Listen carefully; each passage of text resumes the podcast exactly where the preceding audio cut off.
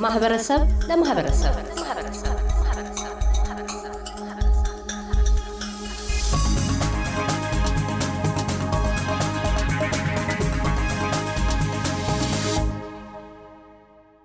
ዳንኤል አጥላው በሜልበርን የአውስትራሊያ ነዋሪ ነው።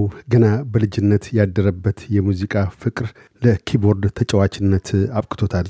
ከአገር ቤት እስከ ባህር ማዶ ባሉ መድረኮችም ታዳሚዎቹን በኪቦርድ ቅላጼ ሐሴትን አላብሷል። በስቱዲዮ ቆይታችን የግለ ሕይወት ትረካ መነሻውን ያደረገው እሱና ሙዚቃ እንደምን ለመተዋወቅ እንደበቁ ነው። ሙዚቃ በልጅነት ሀሳብ ውስጥ የነበረ ነገር ነው። ግን በመጀመሪያ የጀመርኩት እኔ ቀጥታ ወደ ሙዚቃ ትምህርት ቤት በመሄድ ነው። የያሬድ ሙዚቃ ትምህርት ቤት እዛ ነው የጀመርኩት። ያጠናሁትም ትሮምቦን የትንፋሽ መሳሪያ እና በፒያኖ ሙዚቃ ነው። በማይነር ፒያኖ ነው። ቀጥታ ከሙዚቃ ትምህርት ቤት ነው የጀመርኩት ሙዚቃን። ከዛ በኋላ ነው የሙዚቃ ህይወት የቀጠለው። አሁን በአብዛኛው ጎልተ የምትታወቅበት በኪቦርድ ጨዋታ ነው እና ወደዚህኛውስ እንዴት ተሻገርክ? ከሌሎቹ ከተጫወትካቸው መሳሪያዎች የዚህ ለየት የሚልበት መንገድ ምንድን ነው? ከትምህርት ከጨረስኩ በኋላ የሚመጡልህ እድሎች ናቸው አንተን ወደ መንገድ የሚያስገቡህና በ major ላይ focus አረግኩ ፒያኖ ላይ እና በዛው ኪቦርድ መጫወት ጀመርኩ። በተለያዩ ቦታዎች already ትምህርት ቤት እያለው መጫወት ጀመርኩና እሱ drive አድርጎኝ በኋላም በኢትዮጵያ ብሔራዊ ቲያትር በኪቦርድ ተጫዋችነት ተቀጠርኩ። ስለዚህ በቃ ወደዛ focus አደረግኩ። ብዙ ጊዜን ብዙ እስካሁን ድረስ በኪቦርድ ተጫዋችነት በተለያዩ ቦታዎች ከኢትዮጵያም በኢትዮጵያ national ቲያትር፣ በብሔራዊ ቲያትር ከዛም በሆቴሎች በትልልቅ ሆቴሎች እንደነ ሂልተን፣ ኮንኮርድ፣ ጊዮን እዚህ ሀገር እስክመጣ ድረስ እጫወት ነበረ። ብሔራዊ ቲያትርም ከሙዚቃ ኪቦርድ ተጫዋችነት ውጪ በዘመናዊ ሙዚቃ ክፍል ኃላፊነትም ለብዙ አመት ሰራሁ። ከዛ ወደ አውስትራሊያ መጣ።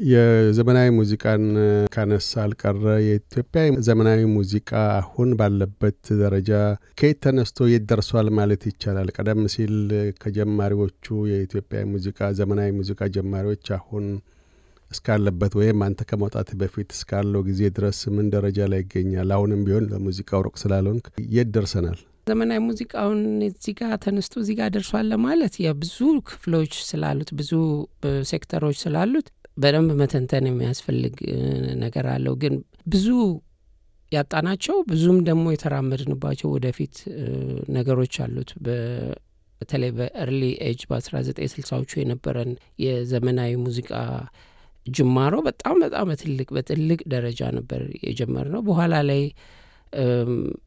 ትንሽ ወደ መሰናከል ብሎ ነበር። ብዙም መግፋት አቅቶት ነበር። በዛ ደረጃ ሄደን አሁን ያለንበት ደረጃ አልደረስንም። ያ ደረጃ ወደፊት በዛው level ቀጥሎ ቢሆን ኖሮ አሁን ትልቅ ቦታ ላይ እንገኝ ነበር። ግን እንዳልኩ በተለያየ ሴክተር የተለያየ እድገት አለን። የተለያየም ደግሞ ውድቀትም አለው። ብዙ ማታደንቃቸው ነገሮች አሉት። ግን ብዙ ደግሞ እንደ ዘመኑ ደግሞ ለውጥ ያለባቸውን ነገሮች ታያለህ። እሱ ነው እኔ ፊልም አድርገው ግን ብዙ ብዙ ብዙ ጥናት የሚጠይቅ ነገር ነው ይሄንን ለመተንተን። እንዲያው በግርድፉ ለምሳሌ ከፍተኛ ደረጃ ላይ ደርሰን ነበር በሚባልበት ጊዜ ምን ይመስል ነበር ኢትዮጵያ ዘመናዊ ሙዚቃ? ውድቀት ገጥሞታል ሲባልስ በምን መልኩ ነው ውድቀት ያገኘው? እዛ ዘመን በ1960ዎቹ የነበሩን የሙዚቃ ደረጃ፣ የሙዚቃ ችሎታ፣ የሙዚቃኞች ጥራት፣ የሙዚቃው composition በዛ ዘመን west ኡ ከነበረ ሁልጊዜ የምታወዳድረው ነገር ሊኖርህ ይገባል እና west ኡ ከነበረበት level ነበር በዛ ዘመን የነበረው የሙዚቃ quality። ከዛ በኋላ ግን የሆነ ቦታ ላይ እኛ ቆመን ነበር። ሌላው ዓለም ወደፊት ሲሄድ እኛ የሆነ ቦታ ላይ ቆመን ነበር። ያው እንደ ሀገራችን የኢኮኖሚም የባህል የሁሉም ነገር ውድቀት አብሮ ሙዚቃውም ላይ ታየዋለህና ያ ነው happen አድርጎብን የነበረው እንጂ የነበረን ደረጃ በ level ኣችን ትልቅ ነበር። እስከ ዛሬ ድረስ እየዘረዘርን የምንጠቀምባቸው አሁን ኢትዮ ጃዝ በዓለም ትልቅ ደረጃ ደርሶ የምታገኘው የዛ ዘመን ቅሪት ነው። አሁን በጣም ጥሩ ጥሩ ሙዚቀኞች በጣም talented የሆኑ ሙዚቀኞች አሉ። ግን ያን አይነት ደግሞ ጥራቱን የጠበቀና የሙያ ፍቅር ያለው አይነት ስራ ደግሞ ብዙ በአሁኑ ዘመን ከዛ ዘመን ጋር ስታወዳድረው ላታይ ትችላለህ። ያንን ነው እኔ በዚህ ዘመን የምተቸው እንጂ በዘመኑ ደግሞ የተለያዩ ጥራቶችም ታያለ። አሁን በተለይ የሙዚቀኛው ደረጃ ቃል በአሁን ዘመን በጣም በጣም ትልልቅ ሙዚቀኞች አሉ። ያንን ነው ማለት የምችል። መልካም። ከዛ ከአገር ቤት ወጥተህ አሁን ሀገር አውስትራሊያ በተለይ ሜልበርን ከተማ ውስጥ ነው የምትገኘው። የአውስትራሊያ ህይወትህስ የስደት ህይወትና የዚህ የሙዚቃው ስራስ ምን ያህል ተጣጥሟል ወይም ምን ያህል ክፍተት አሳይቷል ማለት ይቻላል?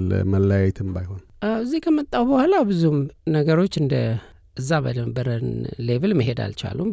ያው ብዙ ነገሮች መጥቀስ ይቻላል። ሙዚቃን full time አድርገህ መቀጠል እዚህ ሀገር እንኳን ለኛ እዚህ ሀገር ለተፈጠሩትም ሰዎች ከባድ ነው። ግን ያምንም ብለን አልተሆነውም። ብዙ ሙከራዎች አድርገናል። እንዳልኩ እኔ በተለይ ያደረግኩት ምንድን ነው ከኔ personal እድገት ይልቅ ይህንን opportunity ተጠቅመን እንዴት ሀገር ማስተዋወቅ ይቻላል ወደሚለው ነው ገና ከመጣሁበት ዘመን ጀምሮ ማሰብ የጀመርኩትና focus ያደረግኩት እንደነዚህ አይነት ትልልቅ ፕሮጀክቶችን እንዴት አድርጎ ለ west ኡ ማስተዋወቅ ይቻላል ወደሚለው ነገር ነው የገባሁት። በዛም I think የምፈልገውን ያህል ነው እየሄደ ያለው። እንዳልኩ እነዚሁ ብዙ ፕሮጀክቶች happen ያደረጉት ከዛን ጊዜ ጀምሮ የነበረኝ ፍላጎት ያ ስለነበረ እነዛ ላይ ነው more focus ያደረግኩት። I think በምንፈልገው level ም ባይሆን እየሄደ ነው፣ ጥሩ እየሄደ ነው። ብዙ ትልልቅ ነገሮች ሰርተናል። ብዙ ነገር ተዋውቋል። በተለይ ከ Ethiopian community ውጭ ያለው ህብረተሰብ ስለ እኛ ብዙ ነገር እንዲያውቅ ሞክረናል። አይ እሱም የተሳካ ይመስለኛል። እዚህ በአንድም ያቋቁማችሁ በዛም በተለያዩ ፌስቲቫሎች ወይም ትዕይንቶች ላይ ሁሉ በመገኘት እንደዚሁ ኢትዮጵያን ሙዚቃ ከአውስትራሊያውያን ጋር ተዛንቃችሁ እያቀረባችሁ ነው የሚገኘው። የአውስትራሊያኖቹ እንዴት ነው የኢትዮጵያን ሙዚቃ እንተው ወደዛ መግባት የቻሉት? በእነሱ ላይስ የኢትዮጵያ ሙዚቃ ፍላጎት ሊያደረባቸው ከምን አኳያ ነው ይህንን ለመጫወት? ለውጥ ያልኩ በሰዎች ዘንድ even በሙዚቀኞች ዘንድ ለውጥ ማምጣት ችለን ነበር። አንድ ምሳሌ በመጀመሪያ ጊዜ ወደ አስራ አንድ ሆነን ነው ከዚህ የመጀመሪያ ፕሮጀክት ስሰራ ይዘናቸው የሄድነው እና ስለ ኢትዮጵያ ምንም የማያውቁ ምንም አይነት information የሌላቸው ሙዚቀኞች ነበር ይዘን የሄድነው እና የሚገርም የሚገርም ተጽዕኖ ነው ያሳደርንባቸው በኢትዮጵያ ሙዚቃ። እንዴት በጣም ወደውት እስካሁን ድረስ እንደውም ባንድ ሁሉ ፈጥረው የሚጫወቱ የአውስትራሊያ ሙዚቀኞች አሉ። የኢትዮጵያ ባንድ ፈጥረው የሚጫወቱ እና እንደዛ አይነት ተጽዕኖ አሳድረናል። በተለይ በሙዚቀኛው ላይ ስለ ኢትዮጵያ ሙዚቃ በደንብ እንዲያውቅ በደንብ እንዲያጠና የኢትዮጵያ ሙዚቃ ዩኒክነት በደንብ እንዲረዳ የእኛ ኮላቦሬት አድርጎ መስራት ብዙ ጥቅም አምጥቷል። በተለይም ደግሞ ራሱ በ audience ኡም ላይ በተመልካቹም ላይ ትልቅ ለውጥ ነው የመጣው። እኛ ስንመጣ አካባቢ በጣም ምንም information የለም ነበር ስለ ኢትዮጵያ ሙዚቃ። ግን ከዛ በኋላ አሁን የምታየው ነገር ብዙ ቦታ ላይ የኢትዮጵያ ሙዚቃ ተደማጭ ነው፣ ተፈላጊም ነው። እንደዚህ አይነት ፕሮግራሞች ስታመጣ ወዲያው ነው ትኬት የሚያልቀው። በተለይ ከኛ ማህበረሰብ ውጪ ሌላው ማህበረሰብ በቀላሉ ቶሎ ብሎ ነው ትኬት የሚገዛው እና ይሄን የምታየው የእኛ ኮንትሪቢዩት ማድረግ ይሄንን ለውጥ ያመጣ ይመስለኛል። የኢትዮጵያ ሙዚቃ በተለይ ለየት አድርጎ በምዕራባውያን ዘንድ የዚህ አይነት ተደማጭነት እንዲኖረው ተመልካቾችንም ቀልብ መሳብ እንዲችል የሚያደርገው ምኑ ነው? በጣም ለየት አድርጎ በምዕራባውያን ዘንድ የዚህ አይነት ጥሩ ስሜት ሊያሳድር የቻለበት ምክንያት ብዙ ብዙ ነገሮች አሉት። ብዙ እኛ ያው የታወቀ ነው። ብዙ ብዙ የተለዩ ነገሮች አሉ። አሁን ዳንስ ብትል ከኛ የተለየ ነው። የተለየ እናመጣለን። መሳሪያዎቻችን በ traditional instrument ኦቻችን በጣም unique ናቸው። እነሱን ሲያዩ ድምጻቸው የተለየ ነው። ከዚህ በፊት እንደሚያዳምጧቸው አይደለም። ሌላው ደግሞ የቅኝታችን ቅኝታችን ከነሱ የኛ የምንጠቀመው የ pentatonic ቅኝት ከነሱ ይሄ twelve note ቅኝት ጋር completely ልዩ ነው እና ጥሩ ልዩ የተለየ ድምጽ ነው የሚሰጣቸው ለ audience ኡ እና ያ ይመስለኛል ዳንሱ የመሳሪያው ቅንጅት እና የቅኝቶቹ ጥሩ ጣዕም መስጠት ለ west ኡ audience የተለየ ጣዕም ሰጥቷቸዋል። ከነበራቸው ጆሮ የሚያዳምጧቸው ነገሮች ብዙ ጊዜ አንድ አይነት ይሆናሉ። የእኛ ሙዚቃ መምጣት ጥሩ ጣዕም ሰጥቷቸዋል እና ያን ያ ይመስለኛል ጆሮ እንዲሰጡ ነው ያደረጋቸው። በኢትዮጵያውያን ኢትዮጵያን ሙዚቃ ለአውስትራሊያውያን ማስተዋወቅ ወቅትሃል። ኢትዮጵያን ሙዚቃስ ለኢትዮጵያውያን ታዳጊ ወጣት ልጆች ለማስተዋወቅ እስካሁን ምን ያደረካቸው ጥረቶች አሉ? ምን ያፈራቸው ፍሬዎች አሉ? ብዙ ብዙ ሞክረናል። አሁን ከአምስት ከስድስት ዓመት በፊት training ምሰጥ ነበር። በዚህ በ Footscray Art Centre ውስጥ የፒያኖ ትምህርት እሰጥ ነበር። የ traditional instrument የባህል መሳሪያዎችን ትምህርት እሰጥ ነበር እና ያው ወጣቶች የኢትዮጵያ ሙዚቃ በዚህ ሀገር የተወለዱ ልጆች የኢትዮጵያ ሙዚቃ እንዲወዱ እንዲያጣጥሙ ሞክረናል በሙዚቃ ትምህርት በመስጠት አሁን እግዚአብሔር ጊዜውም ከፈቀደ ደግሞ ወደፊትም ምንቀጥል ይመስለኛል። ከዛስ ባሻገር ወደፊት የሙዚቃ ህይወትን እዚህ አውስትራሊያ ውስጥ እንዴት ታየዋለህ? ወደፊት ሁኔታዎች እስከፈቀዱ ወደ አገር ቤት ተመልሶ የመሄድ ወይም እዚህና አገር ቤት የተለያዩ ትዕይንቶችን እያሳዩ ወደዚህ መመለስ ምንድን ነው የወደፊት የሙዚቃ ህይወት እቅድህ? እስካሁን ያው ቤተሰብ ስላለ ገና ኢትዮጵያ ሄደው ያንን ፕሮግራም የመስራቱ ገና ፕላን አልወጣም። ግን እዚህ ባለሁበት ዘመን አሁን እንደጀመርኳቸው እነዚህ የጀመርኳቸውን ነገሮች ወደፊት ከዚህ በበለጠ መቀጠል እፈልጋለሁ። እንደዚሁ አርቲስቶችን ኢትዮጵያ ያሉ አርቲስቶችን ማስተዋወቅ የኢትዮጵያን የተለዩ አይነት የሙዚቃ style ኦችን እንደዚህ እያመጡ ለአውስትራሊያ audience የማስተዋወቅ እንደውም በመጀመሪያ ላይ እንዳደረግነው ደግሞ እዚህ ያሉ ሙዚቀኞችን ሄደው ከ source ኡ የኢትዮጵያ ሙዚቃ እንዲያጠኑ የኢትዮጵያ ሙዚቃ እንዲሞክሩ even ያሉንን ያሉንን ትልልቅ የሙዚቃ ሀብቶች አሁን እንደነ በነ ቅዱስ ያሬድ ዘመን ያሉ የሙዚቃ የሙዚቃ እንትኖቻችን ሀብቶቻችንን በዚህ ከተለያዩ maybe ከ researcher ኦች ጋርም በመገናኘት ጥናት እንዲደረግ በደንብ እንዲተዋወቅ የሚያደርጉ አይነት ነገሮች ነው። ከዚህ በኋላ ይህንኑ ወደፊት መቀጠል ነው እኔ ያለኝ ፕላን። ልጅነት የህይወት ውልደትና እድገትህ የት አካባቢ ነው? የቤተሰቦችስ የሙዚቃ ድጋፋቸው ወይም ደግሞ በሀገራችን እንደተለመደው ተቃርኖም አለና ያ ምን ይመስላል?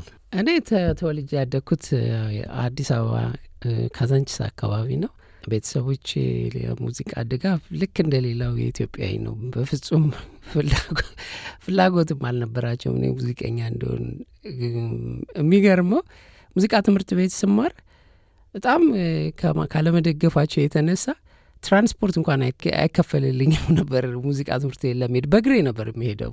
ግን የምትፈልገው ነገር ስለሆነ በቃ ያንን ማሳካት ስላለብህ በእግርህ እየሄድክ ትማራለህ እና እንደዛ ሆኜ ነው የተማርኩት። እንደ ማንኛውም ቤተሰብ የኔም ቤተሰቦች ሙዚቃ እንድማር አይፈልጉም ነበር። ግን በኋላ ሲያዩት ምንም ምንም እንደማልለወጥ እና እዛ ላይ ብዙ progress ኤም ጥሩ የሆነ መምጣቱን ሲያዩት ተቀብለውኝ ይህን ሁሉ ዘመን እዚህ ደረስን። መልካም። መጪው ጊዜም እንደዚሁ ያሰብካቸው ትልሞች እንዲሳኩ ምኞታችን ነው። keyboardist ዳንኤል አጥላው ስለ ቃለ ምልልሱ እናመሰግናለን። እኔም በጣም አመሰግናለሁ።